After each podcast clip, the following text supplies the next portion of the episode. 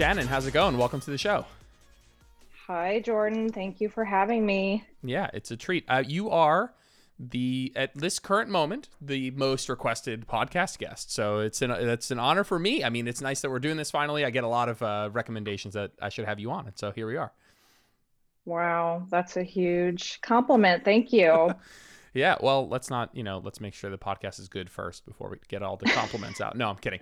Um, awesome. So we've been following each other for a bit and I know you a little bit. And actually, the more I dove into, whenever I have a podcast guest on, I just completely binge their content, like back to like sometimes I'll like look up from my phone and it's like 2014. I'm like, oh shit, like this isn't even relevant right. to any. I can't pick on any co- content from then, but uh, really felt like I got to know you a lot more on this deep dive and, and really think that it would be fun to just kind of kick things off with a little bit about your story. Um, you have a really awesome one, and uh, I think the listeners would really love to hear about it. So I'd love to, for you to just give us that to kick things off. Okay, perfect. So um, basically, well, first off, I'm a mom, a wife, and a, a nurse. Um, been an oncology nurse for about 20 years now, um, and now a nutrition coach and personal trainer, all online. Um, my personal transformation started basically uh, 2015, 2016. Um, the starting point for me was um, a wake up call when I was having my personal um, like uh, health assessment physical at my job for nursing. We had to do those to determine if we were like what tier we were going to qualify into with our health insurance based off of like, you know, how healthy you were. So um, at that time, I was about 40 pounds heavier than I am now. And um, that was a huge wake up call for me because um, I had determined that my BMI was out of range, my cholesterol was high, um, all kind of stemming from the fact that I, you know, I was a mom, uh, stresses from life, mom life, um, anxiety, depression, being on different meds. I had gained a lot of weight kind of in a short amount of time. Um, I always had been an active person. Um, I had been even weightlifting at that time. I kind of grew up always being active. My parents were in the gym, so that was a normal thing for me to do. But I had never, like, ever attempted to do anything with my food or nutrition. I always had been able to just eat whatever I wanted um, and kind of maintain this just like okay weight. And, you know, years of that going by, that caught up with me so that was a huge wake up call for me when I had that done, um, realizing that, okay, my cholesterol is high. Um, and now I'm having to pay like a higher premium on my health insurance because of my choices. That was my spark to change. Um, I started, you know, I knew I needed to change what I was eating, and um, I wasn't quite ready to like dive into like tracking food and getting super aggressive like that. So I just started intuitively eating better. Doing that, I had lost, um, you know, roughly 30 pounds over years. Like it didn't, it wasn't anything quick. Um, as that process went on, I started to feel better about myself and life, and everything was better with more activity and eating better. Uh, I decided to kind of dive further into it with macro tracking, uh, just doing things on my own. I didn't really know a lot about what I was doing, but um, went into it and had a lot of success with that. Um, my I, at that time, I started kind of documenting my journey on Instagram, which then people started to take notice of the changes. So that is when I got further into, you know, getting certified with coaching and stuff, and then coaching other women. Um, so that's kind of how the process all started. Um, you know, along the way, I um, kind of changed my thinking a lot. A lot of it, and at that time, was more about getting lean and um, you know shrinking down. Um, kind of along the way realizing that, you know, I wasn't the happiest at that time. And um, I actually had a injury a couple years ago. I herniated my disc in uh, 2020, and that was like a huge game changer for me as far as like um, focusing more on um, being thankful for my health and my body and wanting to fuel my body properly and how can I perform best in the gym. So I feel like in the last couple years, I'm really have reached this like pinnacle of like figuring it all out and having like the best of both worlds type thing. Yeah. So that's kind of the you know the the short version. Yeah. No, that's all, so many things I want to talk about. The first is that I, I crack up at the I crack up at the health insurance thing, just this like uh this premium of like you getting like a blood work done and then them deciding like how healthy you are and thus you know how mm. much do they you know when do they think you're more or less likely to die and how much do they want to insure you um i crack exactly. up because that that testing process is still just in like ancient Neanderthal. Like we have not upgraded that. Um, there's the fact that you mentioned like high cholesterol. Like the, yeah, like high cholesterol and BMI are two of like the biggest indicators uh, in terms of like you getting better or worse uh, uh, insurance there. And it's like high cholesterol is the most ancient, out of whack, like terribly nondescript uh, uh, metric. Now. not to go too deep on the cholesterol thing, but it, that kills me. If your client like you could have somebody with 250 cholesterol, which is like high cholesterol, and that person could be totally healthy. You could have somebody with right. less cholesterol, not healthy. Um, it, how can we combine two numbers, one of which that generally speaking, if it goes up is bad, and generally speaking, if it goes up to a certain point is good? I think it's ludicrous. And the BMI thing, again, listen, I understand what they're trying to do. They're trying to pick a bunch of metrics that that correlate at least in a directional sense with health. I understand that um, but i still think that it just needs a massive it's, it's as if nobody who works at that company understands the actual metrics that they're using because they could do a whole lot better um, they could do a whole lot better i think and, and honestly it would make them more money. Like i mean the whole point is for them to right. have an accurate description of how healthy you are. So that part kills me but we don't need to talk too much on that but that is an interesting impetus for you to change of like it, it, sometimes it does take this objective you know, whether health is so objective or not, this was like in a moment where you were like told almost, um, or or had to come face to face with the idea of like, oh, am I taking care of myself or not? And and so that that's right. that's a pretty cool thing. I think a lot of people look for you know, I think that that can be a powerful driver for change and underrated. A lot of times people will I'm not saying fear, but you know, the actual fa- coming face to face with like actual health implications. I'm sure there are people listening to this that were like, yeah, this is, you know, I saw my parents go through something or I got a health scare and that made me turn things around. And so that's pretty cool uh, in the sense that you actually went about going and making those changes. Um, and, and I think when you said, okay, you started telling your story on Instagram and sharing with everyone and, and for like, any coach or content creator out there who's listening like that is so basic and important. Like i mean basic in a good way. It's like so important to just show people what you're doing and tell your story. I mean people really latch onto that. I mean that that is right. how i first knew. You i was like wow look this she had an amazing transformation and now she goes on and she preaches some things that I really, really love. Um, and then the thing I want to talk a little bit more is this transition of like the initial thing that you wanted was to be smaller, right? You were like, okay, I got into you know eating more whole foods, and eventually found found out what calories were and macros were, and um, started losing weight, and you started getting like a very tangible return on your investment. You're like, well, if I do the work, I lose the weight. This is something I can really latch onto. I like that. I, you know, there's this tangible return on my investment in terms of effort. And then eventually, you, pro I want you to tell me, but like, did you get to a point where you were like, at what point were you like, oh shit, like this just getting smaller thing. This this ain't it. Like this isn't the only thing. Like was there a moment that clicked for you where you're like, okay, I can't just keep trying to get smaller. This isn't the end goal anymore. Right. So, um kind of right before I had gotten injured, I I had kind of considered myself maintaining like I I wasn't one of those people who was stuck in a diet, but um, I think I could have pushed myself a lot farther as far as building my calories up.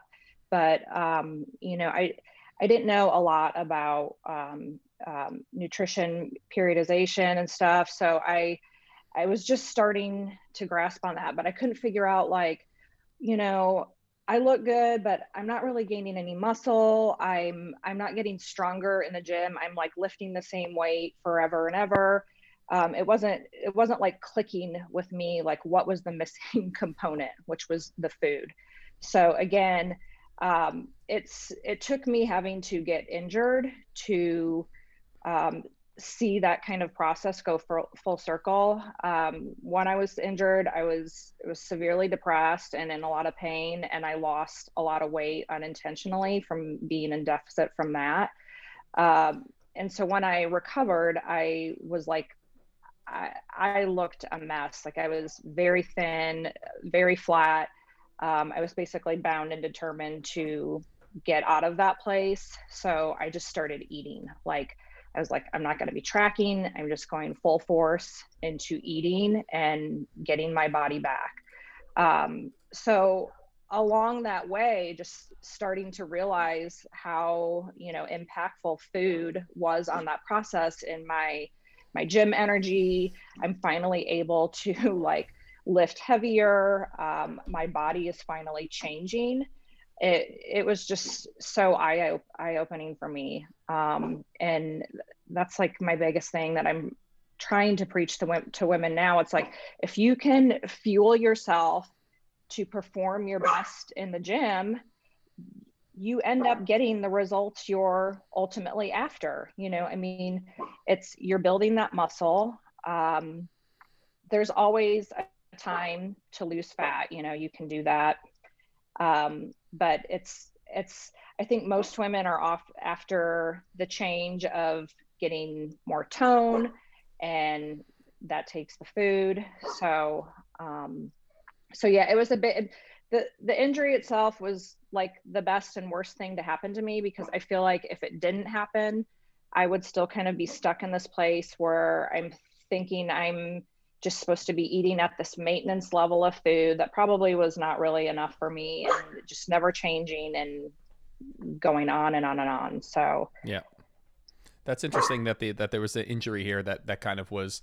Um, it's interesting that getting injured and losing muscle was the first time you were ever probably faced with like that that would be it that you cared about the muscle that much and you're like well i lost this muscle i lost my strength and there was this first moment of like oh shit i actually care about that stuff i don't want to lose it um, right. And so that's really cool. I like that. Yeah, that definitely is no, that happens. I think that happens sometimes with like recently. I've had a lot of people have that discussion with COVID, and so people are like, "Well, coming back from COVID."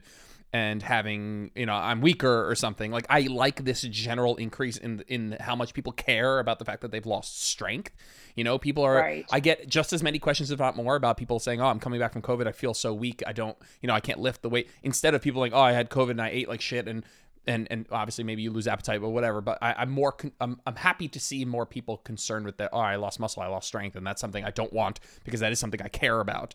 Um, yeah, I think that that's super important. Everybody like um gets to a point, I think, and you you said it. I mean, listen, there's a time and a place for fat loss. Fat loss is allowed to be part of your goals if you have uh, excess body fat, and you know losing some of that body fat gives you some better combination of life and health. And absolutely, I mean, you and I both agree. Go do that. That's great. Um, right. But it's not the be all end all. And and if you're listening to this and you're at a point, and you said this, where like you haven't seen physical change or you're lifting the same weights and you're kind of just going through the motions and you could, how long you know listen you might first of all by the way that's totally great and if you're healthy and you're right. strong and you don't have you, the, the idea of getting more out of this is not something that's interesting you that's fantastic exactly. by the way I, I would rather more people take up that approach of like i just want to be healthy that's great but if you do and you're feeling frustrated like people will be like oh i haven't my you know I haven't been able to grow my blank you know, or haven't seen my bench go up or what my squat go up. And I'm like when's the last time you gained weight? Like you know there's so many factors but one of them is like when is the last time your body was actually fueled adequately? And, and in this case adequately actually probably means a surplus for the kind of person mm-hmm. who's been mm-hmm. lifting for a very long time. And so that right. part always cracks me up. People like how do i grow my blank? I'm like well when's the last time you gained weight? They're like no no I, am not talking about that. I'm talking about strength. I'm like i know i know. I'm, I'm talking about gaining strength and muscle via actually eating more um, and so that definitely that definitely rings true. Um, I want to I want to touch a little bit on on nurse life. Um, I'm not sure. Okay, as an onco- oncology nurse, um, P.S. Amazing. It's amazing, amazing job. You do an amazing thing. And thank you. Um, what was that like as a lifestyle? Maybe uh, in the earlier years of doing it, and how did that kind of mesh or not mesh with your fitness lifestyle? I, we're going to talk a little bit more about like deficit stuff and gaining phase in a bit, definitely. So if you're here for that, stick around. We will. But that's something that just interests me, especially because Jenna is gonna is starting mm-hmm. being an mm-hmm. EMT in seven days, and so we are having this discussion. I have many clients who have shift work. So were you doing overnights? Were you doing you know? Were you obviously you guys are working super long hours? Like how were you kind of managing that? Yeah. So, um, you know, when I first graduated college, I did um, night shift. And, um, you know, night shift is really tricky. It can kind of go like two ways for some people. So for myself, it was um, basically sleeping my entire, you know, non working hours. And then at work, eating like one huge meal a day, like a thousand calorie meal. But that was like all I was consuming for the whole day. Um, I had lost quite a bit of weight when I became a new nurse. Um, people were kind of concerned about me. Know my my parents were a little concerned. I was like under 100 pounds. I had kind of like that college weight on me, and then had lost, but I wasn't like a big person to begin with. So um, it was really tough managing that. Um, I know a lot of people kind of go the opposite way, where they they don't sleep a lot during the day like people who have kids and stuff. So then they're like you know they're eating all night they're eating during the day. You you know people don't understand too when you're you're not sleeping you're constantly looking for energy with food. So you you just tend to be overeating in that way. Um, so for me it it took a lot of intention to make sure i was like fueling my body especially like you know, if you know you're going into a shift and um, this is a big thing for nurses where they they don't have time to eat, they don't get breaks. Um, it's very busy.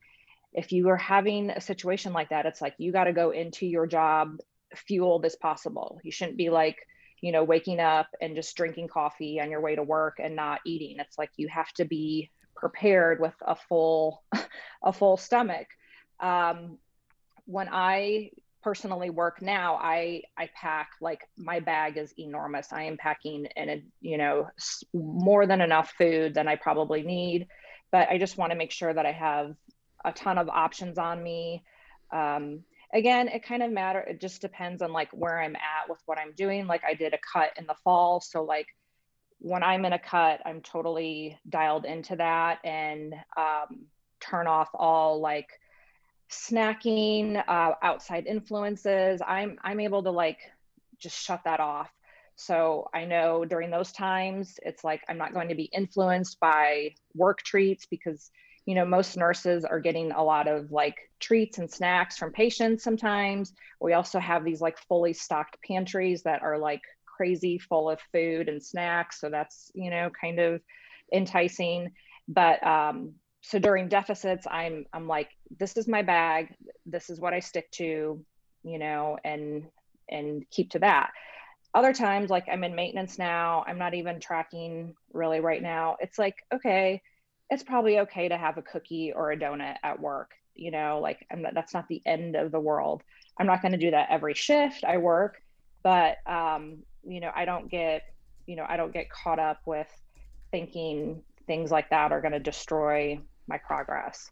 Um, you know, going back to the thing where people say they can't eat, uh, they don't get breaks. I know a lot of nurses don't get breaks. I've never personally worked a job like that. Uh, we always get a lunch break, but you know, I always tell people it's like you have to have these filling snacks available that you can like, you know, go take a second, run into the kitchen pantry, the bathroom, whatever, and like eat something. Um, it's just I don't know the excuse of of not eating. You got to figure it out. I, I feel like everybody has like two minutes just to run into a room because a lot of times we can't eat out into at the stations and in front of people, especially now with COVID and stuff. It's it's not okay to do that. But um, you know, taking the time to do that, staying hydrated is another thing because a lot of people are getting super dehydrated at work or wearing this mask all day and you know again then it's like you know are you hungry or do you just need to drink some water um, uh, the other thing is um, people who say they aren't eating at work. I encourage them to maybe before you know bring a meal with them and um, as they're getting ready to leave their shift heat up that food and eat that food on the way home so then when you are like on your way home or you get there you aren't like completely ravenous and looking for everything in sight to eat and just you know maybe having crazy choices so it's just it's about being prepared and um, you know, like I said, there's a time and a place for everything. Like if you're at a point where you're just maintaining or you're in surplus, then yeah, it's probably fine to be going out to like, you know, we order food a lot, the group and stuff. It's like, yeah, partake in that stuff here and there. But, you know, does it need to be every day? Probably not. And if you're in a fat loss stage, it probably needs to involve you bringing your food that you've tracked and logged and make sure fits your puzzle. Wow, it's a ton of good stuff there, and I have I know there are a lot of nurses, a lot. I know at least several nurses who listen to this podcast, and uh, some of them are my clients. And it is. I'll start by saying a couple things. One, it's nurses do an amazing job. That is an incredibly difficult job. And hold on, I'm getting a phone call. Turn that off. Um, and it's an incredibly difficult job, and um, it's an incredible, incredibly admirable job, and it's not easy.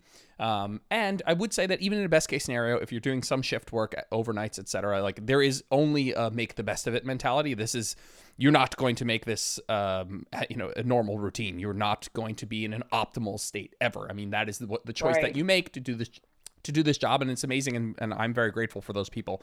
But it's funny because uh, uh, Martin MacDonald's like a mentor of mine. Always like in his course that we took, he's like the best thing you can do for your shift work clients is like help them get a new job. Like there are uh, all of the things that you can do, which we we go over, and I'm thinking of a couple clients now that we go in depth with this. All the things that we do is definitely with a make the best of it mentality, but it's never going to be in an optimal setting. And so that's at right. least the first thing to understand is like this is you need to be making the best of it because even if you make the best of it, it's still not the best scenario ever. Um, exactly. And and unfortunately there's a lack of consistency which which bugs me and i'm just going to get that off my chest that like when we look at the way you guys get like a schedule like uh, i've seen a wide array of that in terms of different mm-hmm. places where people work and different jobs that they have within the hospital um, but if there was just some consistency in the schedule it would be a whole lot easier to quote make the best of it so if you're working like overnight overnight overnight and then off, off, off, like, so like three on, like say four off, or two on, two off, two on, three off, or something like that. But at least if it was consistent every single week, then you could at least get into some sort of, albeit, you know, weird circadian rhythm. You could at least get into a pattern where you understand, you know, I eat now, I don't eat now. I caffeinate now, I don't caffeinate now. Maybe I lightly right. supplement with melatonin here to reset circadian rhythm. And then, you know, I use these kind of circadian cues to kind of get myself back on track. I don't eat during these hours. I do eat during the the problem that I see is just like this inconsistency. It's like one week will I'll work really hard with the client to set up an eating schedule, and I think when to eat, when to sleep, when to train are like three of those questions of like, okay, how do I make the best of this? And unfortunately, it's just not consistent. It kills me because like every week it's like, well, actually, you know.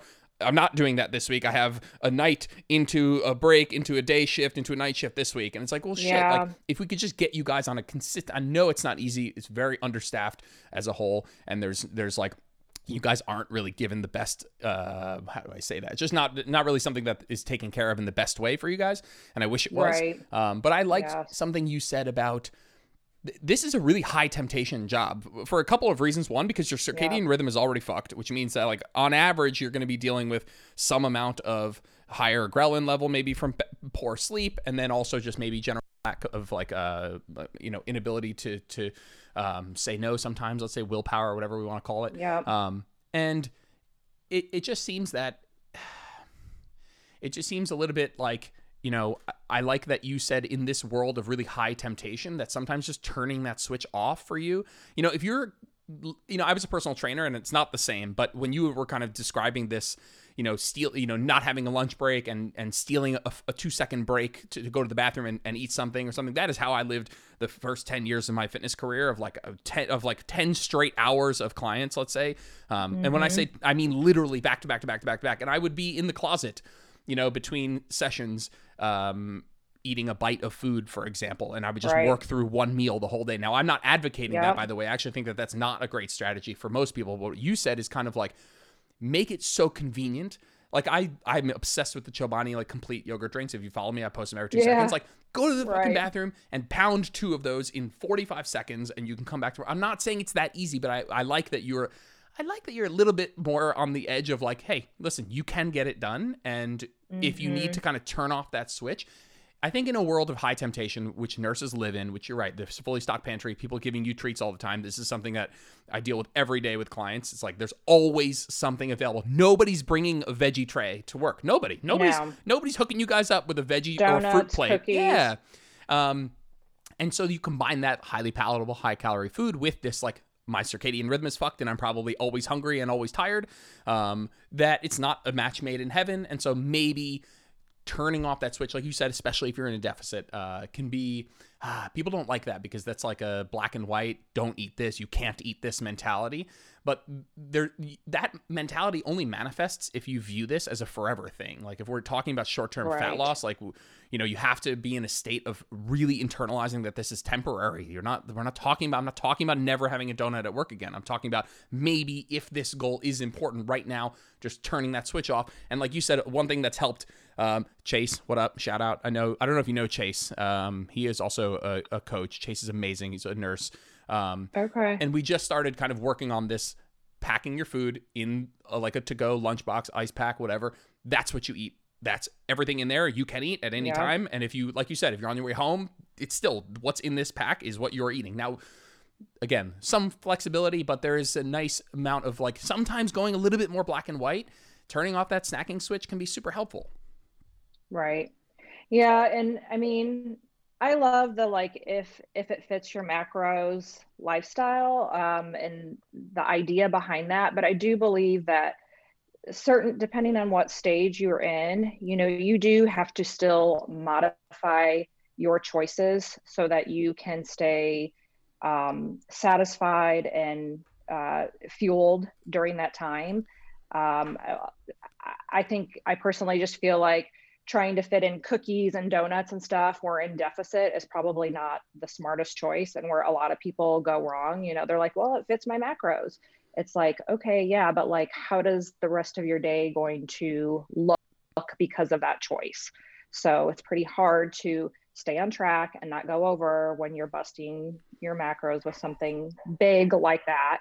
Um, so again it's like you know it's just about making you know you like you said it's supposed to be short term. It's not supposed to be like you're you don't not allowed these foods for life. It's like get it done get out and then move on to being being able to add those you know more treats in. I, I'm when I when I think of myself in a deficit, I am way more and I don't like the word scared, but let's use it just for the second here. I'm way more scared of being hungry than I am about the idea of never eating these foods again. Like I'm that idea of never eating these foods again does not cross my mind. The the idea of being hungry and that affecting my day to day, my ability to show up as a as a coach, as a as a boyfriend, as a son, as a friend, like that Yeah. to me is what I'm more averse to. And so, and I think of this being in a deficit, it's like, I'm not worried about never having the cookie again. Like I know that that's a life that I will live. Now I think this is like a, a very important thing. It's it's hard to know that. Like it's easy for me and you to know that because we've done maintenance, we've done building phases, we've done gone through this these periodization of eating sometimes more and sometimes less and sometimes maintenance. But if you've never spent significant time at maintenance where you can regularly at you know in moderation within your calories include these foods, then you don't know that that exists. Now I think of pasta. Right. Pasta is a food that is like it's a in a maintenance and a build uh, is something I lean on heavily because it's not very satiating. It is delicious, and I need to eat more calories, and so it's something I lean into. But in a cut, I absolutely can not cannot. I choose not to have it because I know it is so not satiating, and I can eat just 800 calories of it and never feel one ounce fuller. And so I don't eat pasta in a cut, and it just to be able to not eat that something in the cut, you need to also know that you can eat it later. And so there's like yeah there's a lot of people listening to this that don't under literally don't don't really connect. it's not with meant to we're be saying. forever Yeah. So, and I think pe- people have that idea all wrong that you start a diet and then you just live in a diet and then you're supposed to like, you know, eat these low calorie foods forever. And um, they never figure out the balance of any of it and it just an endless cycle cycle of being stuck really. They've never a lot of people have never put forth the type of effort and intent that they do during a deficit during a maintenance period yes it's like every right. time they they every time they start giving a shit about their nutrition it's to lose fat if you gave Yep. a shit about your nutrition and when i say nutrition i don't just mean the nutrition quality i mean the overall enjoyment of your nutrition everything that comes with having good relationship with food and and fueling yourself adequately and fruits and vegetables and fiber and protein do all of that stuff for six months and d- try not to lose any weight and see how amazing life is at that point. Because once you see how amazing that life is, you can temporarily put that life on hold for fat loss, knowing that you'll be, be returning back to this amazing life. And so that is like a lot of people will come to me and they're like, you know, listen, when, when somebody hires you too, I'm sure when when somebody hires a coach, they're usually not always, but usually right on the cusp of wanting to make a big change. And that's like usually like, all right, I'm ready to lose fat. I'm going to hire a coach. And then first thing we do is like, okay, we could do that, but I need to assess do you have that what we're talking about right now this mentality of like are you going to be able to really internalize that this is temporary? Have you done enough maintenance really where we'll be able to increase like uh, our our weight retention statistics are horrendous. I mean uh, you know people want to throw the 95% stat that's obviously not true but um, one of the reasons we're not so great is because we haven't actually learned to live first so that we can temporarily put that living aside for fat loss. It's like it's really it's like a cart before the horse mentality for sure. Right. Yeah, that's something I have been kind of in, implementing with clients now is just ensuring that they um, have really truly been living at maintenance before we tackle fat loss. Um, I just I see way too many people they they think that they're they're overeating or they're eating at maintenance and then you know turns out you start tracking and stuff and it's like yeah, we're not even close. You know, they're just kind of constantly floating around that like half diet stage. So um, that's been big for me is like really before I'm taking people on or we're, or we're starting with maintenance, we're getting good at tracking and learning about food and maintenance when things are not so, you know, critical, I guess. And um, we get that down and then then we can try fat loss. Sure. so that's that's worked well for a lot of people.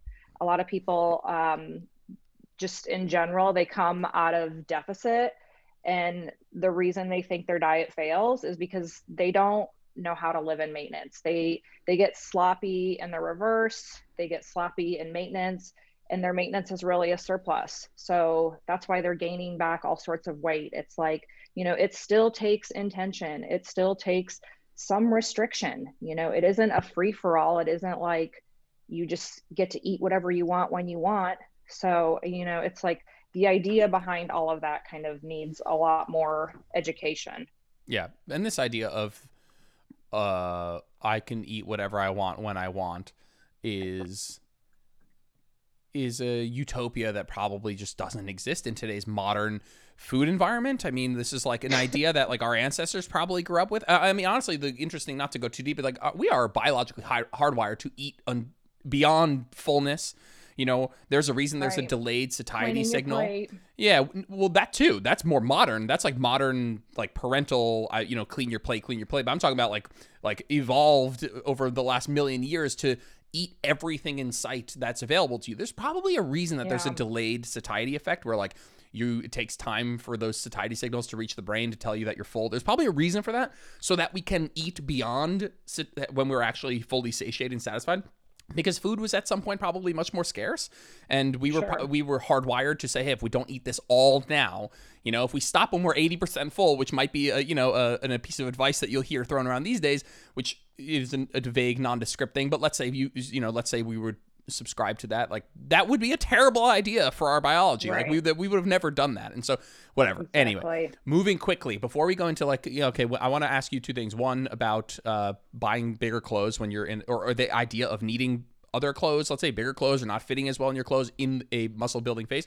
And also about when to end a deficit but just for just out of curiosity when you are in a cut um, people love this discussion of like well you're going to work for 12 hours. What do you bring? What are some things that work for you Um, so um, my lunch bag is huge, and um, I love stuff like um, yogurts. I'm doing like the Siggi's yogurt. I've in my along my years too, I have tried to transition to even when I'm in deficit to stay away from typical dieting type foods like sugar free stuff. So that's been like kind of my own personal growth over the last year.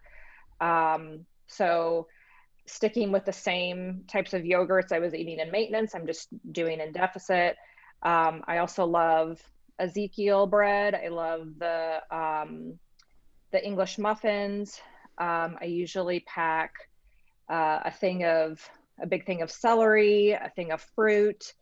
Um, I eat a lot of those um, macro prepped meals um, by Herculean. That's like saved me. I am not a, most people who follow me know that I do not cook very often. Um, I rely on a lot of takeout food and pre made meals. So those save me at work. Um, handfuls of almonds I'll pack. Um, I'm not big into protein bars or shakes, but you know, that's you know, to each their own. Um, I do like the um, like you mentioned the Chobani shakes, and then also like the Fairlife drink. I'll drink those every once in a while. Um, and just you know, I'm always I usually bring a sparkling water, but then I'm drinking regular water there. Um, and sometimes I drink a half of a kombucha bottle a day. I'll usually sometimes bring that there. So it's just always having something available.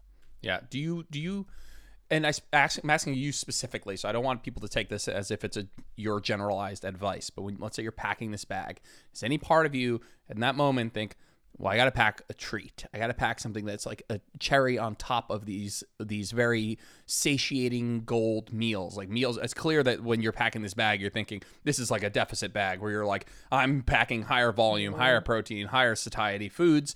Is there any part of you that gets to the end of that and is think, okay, I'm good. I'm also going to pack these like Reese's cups, or and then there's nothing wrong with that, by the way. Just before you even answer, there's nothing wrong with that. There's nothing wrong with some amount of that, um, and there will be a different level of this answer for everybody. But I'm asking you personally: is there is there a part of you that gets to the end and it's like, yeah, but I'm also going to pack this blank. Yes, definitely. Like I, you know, just again, depending on where I'm at, I I love the little like um, Rice Krispie treat um, packages. I'll pack one of those. Those are not that high in calories. Um, I also eat like a little cookie bar. It's by Grab the Gold. It's like a chocolate chip cookie bar that has, um, you know, some fiber and stuff in it. To me, that tastes like a dessert. I eat those like in and out of deficit. So um, yeah, I'm definitely not opposed to packing treats. Um, I think treats are important. I eat a I eat dessert every night, whether I'm in deficit or whatever. Just you know the the dessert will change depending on where I'm at. Um, but yeah, I mean, I think that's part of staying successful is like making sure you're satisfying those different those different cravings. Cool. Yeah, I, I I like that. I think even for you though, I think even me asking that question, I had anticipated you saying no. It was nice to hear that even you, after discussing like kind of turning off the snacking switch, that there's an amount for you that is still within the realm of the word helpful where it's like yeah this doesn't throw me off a ton but it's also nice. And so like your food should you should enjoy your food in a deficit. You should. And if that means like you said having a lot of higher volume more plain foods but then also occasionally throwing in something that tastes really good like that's great. And, and everyone's going to have a, a certain balance. I think we would both agree that like if you're focusing a lot a lot like let's say you're like somebody who like tracks the night before like if you're if you're focusing a lot on the amount of stuff you can fit in and really flex that if it fits your macros mentality and a lot of times i think of alcohol like i'll have a lot of people like trying to fit in alcohol and it's like if you're spending a lot of effort on trying to fit in, you know, so Jenna kills me. She cracks me up. She for the first like two weeks of the deficit that she's in, she was really trying to fit in a 370 calorie ice cream sandwich from Trader Joe's, which by the way is the is literally crack cocaine. It's the best thing ever. It's oh so God. amazing. I and shouldn't know about that. They're unbelievable. the cookie is like medium rare. It's like barely cooked. It's frozen and it comes out still not cooked. It's amazing. Um, And like it just, you know, uh, after like a couple of weeks of like trying to fit it in, she was like, "Well, I don't feel good during the day because I'm saving the 400 calories for this not satiating, not nutritious thing."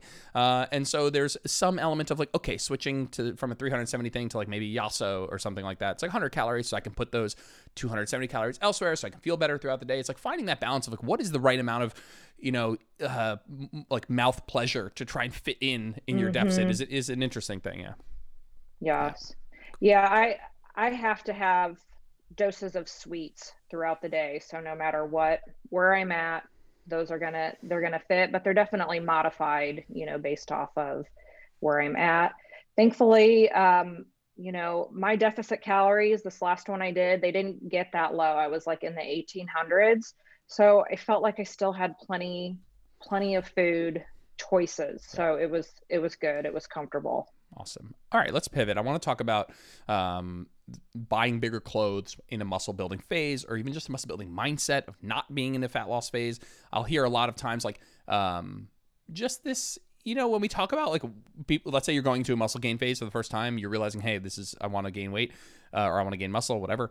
Um, and then all of a sudden you're confronted with like putting on an old pair of clothes that don't fit as well. Maybe they're a little bit more snug. Like, how, how are you walking yourself through this phase for you? Because I I came across a post of yours where you discussed this happening to you, and I'd love to hear what goes on in your mind, and maybe even practical things you do, because I know that this is something that holds people back from potentially doing the other thing that they say they want, which is building muscle. Right. Yeah. So, you know, unfortunately, a lot of people are like stuck in this mindset where they think they can just indefinitely lose fat and gain muscle. Um, and so it's just has involved so much education in telling people that these are really two separate goals for the majority of us. Um, when I was bulking after my injury, I was I was totally fine with gaining weight. I knew that's what I wanted to do. Um, so it wasn't really. Can I pause you there for one second? Can I pause you? So you said I'm totally fine with gaining weight. Um, that is, n- n- people don't know what, what that means. Like people that can't comp- yeah. can't wrap their head around that. Would you say that you were okay losing weight? Uh, uh I'll let you answer. Why why were you okay with losing weight or gaining weight? Sorry gaining weight. Well, after I was injured, I I I was about 15 pounds less than I am now, and um, it, it was just a very sad time. I I looked sickly, in my opinion, and um, I had lost a lot of muscle. I was, you know, I had somewhat of a nice um, curves in my legs and glutes, and just all of that was gone. So, I, to me, it was it was just obvious that weight gain was what I was going to need to get back to where I was. Um, I have never really been bothered by the scale. I know it's like it's hard to it's hard to teach women to be like that. You know, that's like a whole mindset thing that you you just have to like get over with time. But um, you know, it's like if your goal is honestly to build muscle, you have to understand that that's going to be adding to your current frame. You are not going to be gaining something yet, like losing at the same time or staying the same weight. Um, you're not going to be gaining 100% pure muscle on your frame. You're not going to come out like shredded along the way. There's going to be a fat layer. Um, that's okay. That's normal. That's expected. Uh, we can lose that later down the road. So, um, you know, for people who are getting ready to do it, I, I would probably suggest maybe purchasing a, a size bigger in clothing and having that ready to go. I myself, like, you know, I, I kind of did it along the way, but I was okay with the fact that I was like, oh, these are definitely getting tight. Um, I personally kind of like the way I look when my legs get a little bit bigger. So it was like, in my opinion, it was a good thing. It's like what I'm doing is working. I'm eating, I'm properly training now, and I'm gaining weight. So this this is working. We are moving in the right direction. This is a positive thing, you know. So it's like if I was doing all these things and still staying 115 pounds, to me that's like nothing's happening. So it you know it's a hard thing for women to grasp and be okay with. Um, but fat loss will always be there, and you know, in general, as long as you're consistent and follow the plan, you can have pretty good results with fat loss. Muscle building, on the other hand, is, you know, a lot more time consuming, a lot longer, a lot more patience. So it's, um, you know, requires a lot more diligence, in my opinion. Um, but yeah, it's having the, so like I have a wide range of clothing. It's like, when I was in that stage last year, I was wearing a, a, size bigger than I am now. I cut in the fall, so now I'm kind of back down again to a lower size. Right now, I don't know what I'm doing again, but I'm, I'm back to intuitive eating again. So it may lead into a little bit of a surplus. I don't know. Those clothes might move back into my life. It's like you just got to be okay with your body's always changing and progressing for the better. Yeah, I think that there's a couple things that stuck out to me. One is that like, so we have this question, initial question of like, how were you okay with gaining weight? How is that? How did you arrive at that mindset? And I think that's at least several things, but two main things stick out to me. One is that the you were on you had the knowledge that you have this goal, which is building muscle, and by definition, you're adding you're adding matter like the, your, the parts of your body are growing building new muscle proteins building new uh, mm-hmm. tissue and so that's going to that's going to weigh more. And so you you understood, and this is like one part is like just understanding the, the logic, the the science of I'm building muscle, and thus the word building means I'm going to weigh more. So that's step one. Um, and you were like, okay, I understand that, and I still want it. And then number two is like, and you you said, and we would all kind of say it a little bit nonchalantly of like, well, fat loss is always there, and but that's tricky because you and I and a lot of other folks would believe that they can lose the fat, and so you can go into it saying, you know, this isn't let's say i you know i understand i'm going to gain weight. I understand some of that weight's going to be fat. I understand i can get rid of that later if i want to let's say. And that last yeah. part of like the belief is sometimes tricky for people because they're not as confident in saying well if i do put on fat that i can then lose it later. But i think that that's a place you can get to by obviously having successful fat loss phases, but also understanding that, like like you said, putting in the work. There's a it's to some degree a mathematical equation that if you can adhere to it, you can see success. So it's not like a very abstract goal, fat loss. It's very easy to write it out. Let's say it's it's hard to adhere and transition. I'm not saying it's easy, but um, so I think that there's two main things that help people succeed in a building phase. One is a reminder almost on a daily basis that this is what you want and this thing comes with the scale going up. Uh, right. And then two is a belief that like this, the same thing is not forever, and so you can you will gain some fat.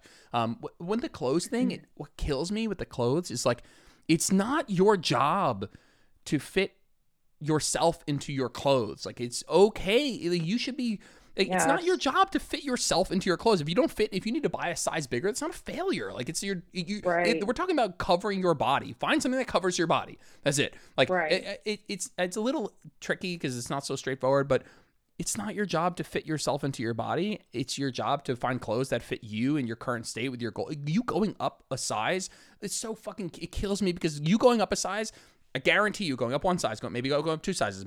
Nobody notices that but you. And now it's frustrating when you're faced with those pair of jeans that don't fit um, or don't fit as nicely, let's say. But there's nothing wrong with putting on a size higher jeans. No, first of all, nobody in your life is going to notice.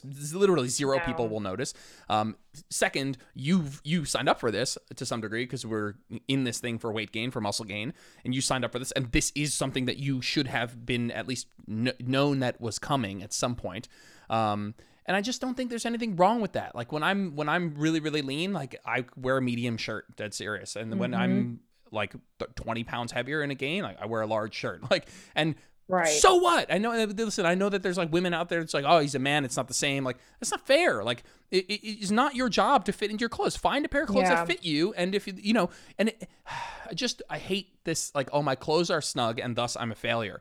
I understand the like monetary thing of like, oh, I don't want to have to buy it. Listen, if you're if that's the angle you're coming from of like, I don't want to have to practically buy an whole new wardrobe. Okay, that that's a totally a you choice, and that goes back into the bucket of is this worth it or not, or not for you.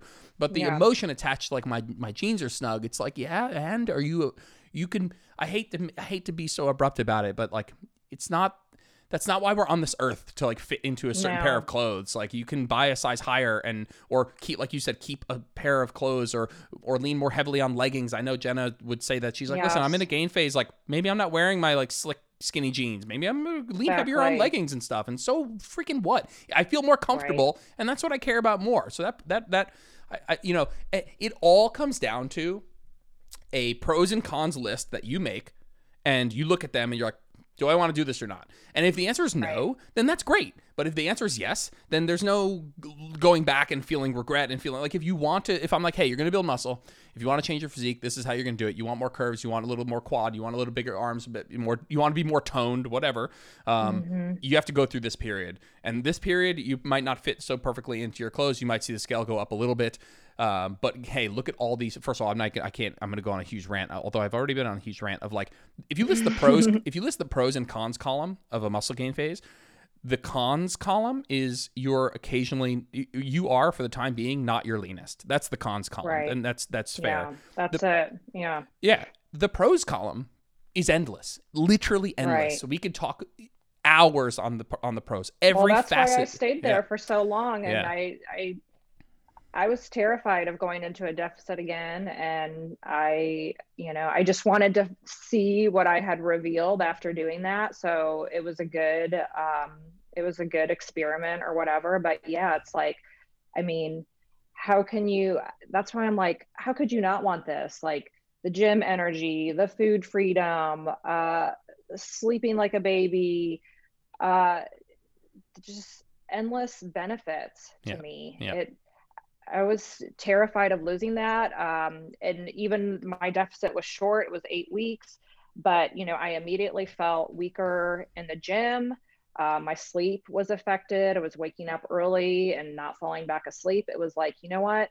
These things became not worth it for me. It was like, I don't need to get any leaner to sacrifice these things. I'm ready to go back to like killing it in the gym feeling confident, like the confidence you get from that is something that is irreplaceable. And um, so, yeah, it was like it just it became not worth it for me. Yeah. Um, but yeah, people get all hyped up about you know, the raising the clothes sizes, adding the two pounds on the scale. I'm like, put these pictures together, you know, a bunch of pictures of yourselves together at different weights, different size of clothing, nobody knows the difference. You don't even know the difference, probably. And it's, you know, it's not like you're going to be gaining tens and 20s of pounds of weight if you, you know, like, I mean, you could if you want. It could get, I mean, maybe more so for a male, of course, but it's like it's still relatively talking... slow. Whether you know, I gained yeah. 25 pounds, but it was still over two years. You know, like we're right. Talking, it's know? like yeah. We're not talking about gaining like some obscene amount of weight where people are like going to be looking at you and concerned what's going on. So yeah. I mean people just they get dramatic about that. And again, you know, another thing is is that women's clothing sizes are so they're all over the place. It's like you could be wearing an extra small in one brand and a medium in another, you know, like you just got to get over that. It's just another like arbitrary number type thing. Yeah, that's an interesting point. And, and I want to be respectful of your time. We're coming up. We got like five minutes left, but I want to ask just like if you follow you, and certainly if you've listened to the last hour of this podcast, you sound like an action taker, like a doer, like a not like a just do it person, because the, the but there is an element of that in the way you speak about your goals of like a just do it maybe i am not going to put the words in your mouth but like ha, ha, what would you say to a lot of people who are like paralyzed and they're like in a, and i say that i mean they're in a state of indecision, a state of kind of wanting this but not going for it, kind of wanting that and not going for it. Like I'm not saying I don't want you to necessarily speak directly to those people here, but what what, what would you say to those people that are having a real time real hard time getting started? Um, so basically I think the biggest mistake people make is that they they try and go like too full force into things when they're creating a you know like a a transformation goal in their head. It's like it's okay to make small changes. All of the things I am doing now, I certainly was not doing uh, five, six years ago when I first started. Um, thinking that things need to be like so extreme right from the get go is just crazy. It's like set small goals, attain them, and and as you get good at get it get good at them, add more and move on. Um, you know, I have a lot of clients that they have never like touched weights or any of that. It's like, okay, let's start small here. Let's start with, you know, working on the nutrition, increasing some steps, and then as you get comfortable and good at that and that doesn't feel so overwhelming, let's add some more. You know, it's like if something is so opposite from the life you're living now, of course you're never going to like stick with it and you're not going to be consistent and you're not going to have progress. So it's just starting small, building upon that, adding more, getting good at things, and just improving as time goes on. Yeah, that's a really good one. I I will also give you another thing that I think you do really well is like just this whether it's super conscious or super subconscious this does what i'm about to say does not come naturally to people to be introspective and, and think about the goals they have and to think about the pros and the cons and to weigh those options. And I talk about this a ton, and so I'm not going to rant. If you listen to the podcast, you hear me rant on this every podcast, but like this evaluation of the pros and cons and conscious with without regret decision making where you're like I don't need to do anything. I don't need to lose fat. Right. I don't need to lose muscle. I list the pros and cons of pursuing this goal. If I look at that list and I think it's worth it, I go for it. If I don't, I don't go for it. But the fucking worst place to be is this constant state of kind of thinking you want this thing but every time you look at the pros and cons you don't want to do it and so you're living in this like purgatory of i'd like to lose fat mm-hmm. but i don't want to count my calories or i don't want to you know go uh, modify my takeout order i don't want to you know and listen there's a knowledge gap sometimes people don't know but there's like if you you'll be way happier deciding you don't want to do something because you genuinely don't want to do that thing than you will pretending like you really want it but at the same time you know in the back of your head you don't want to do it so i think you do really well is like if I was like, hey, why are you doing a ability phase? You're like, because I want to build muscle, because I want to look more muscular, because I want to put some muscle on my legs, because I want to see some curves, like whatever it is that you would answer. It's like you would tell me because you want the end goal. And a lot of people, right. I'll be like, well, okay, you know, do you want to do this thing? Do you want? And there's a lack of introspection of like sitting there um, I, I put up a little stupid like post yesterday about doing uh, getting massage, and I and I was like, listen, I think massage doesn't have any like practical recovery benefits, but one of the benefits of massage is like spending 60 minutes in silence with your own thoughts. And every time I get a massage, I'm like, I catch myself very introspective, thinking about things that I like might not otherwise have had the time to think about. And I just feel like there's a moment to just sit sit the hell down and think about what you actually say you want, dissect what it costs to do that thing, and see if you want to do it. You don't have to do it. You don't have to do any of these things. These should all be like things that you are doing because you're choosing to do them. Um, I don't know if that's like a privileged way of thinking about this, but the truth is, I don't think anybody has to lose weight. Nobody has to lose weight. Nobody right. has to be healthy if they don't want to. I'm not saying those two things are exactly the same, but I'm just two separate things. And so there is an element of like you you you want to do these things, and that it comes with cons that you have to be prepared for if you really want to do this.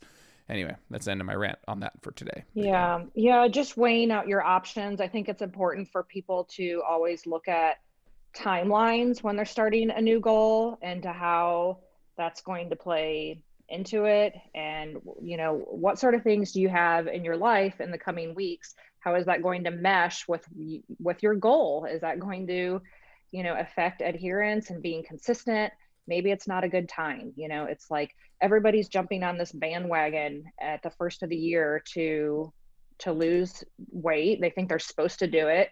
And it's like you know does that really work out for you? You it's you know, people really need to, I think, take a harder look at how these things fit into their own life and not doing them just because they think they're supposed to be doing them or everybody else is doing them. Yeah. Excellent. All right. We're going to wrap it up there. Let everybody know where they can find you. If they don't follow you already, I'll plug and tag everything. Okay, so um, my Instagram is at the gym nurse. Um, I also have a website, which is uh, thegymnurse.com. Awesome. Amazing. Thank you so much for coming on. It was super fun to chat. Yeah. Thank you, Jordan. Have a great day. You too. Thanks for tuning in to this episode of Where Optimal Meets Practical. If you liked the episode, it would mean the world to me if you posted a screenshot to your social media or left a five star review on iTunes. That stuff really helps. If you ever want to get in touch with me, just shoot me a DM on Instagram at Jordan Lips Fitness. I'm always around to chat. Thanks, guys. Have a good one.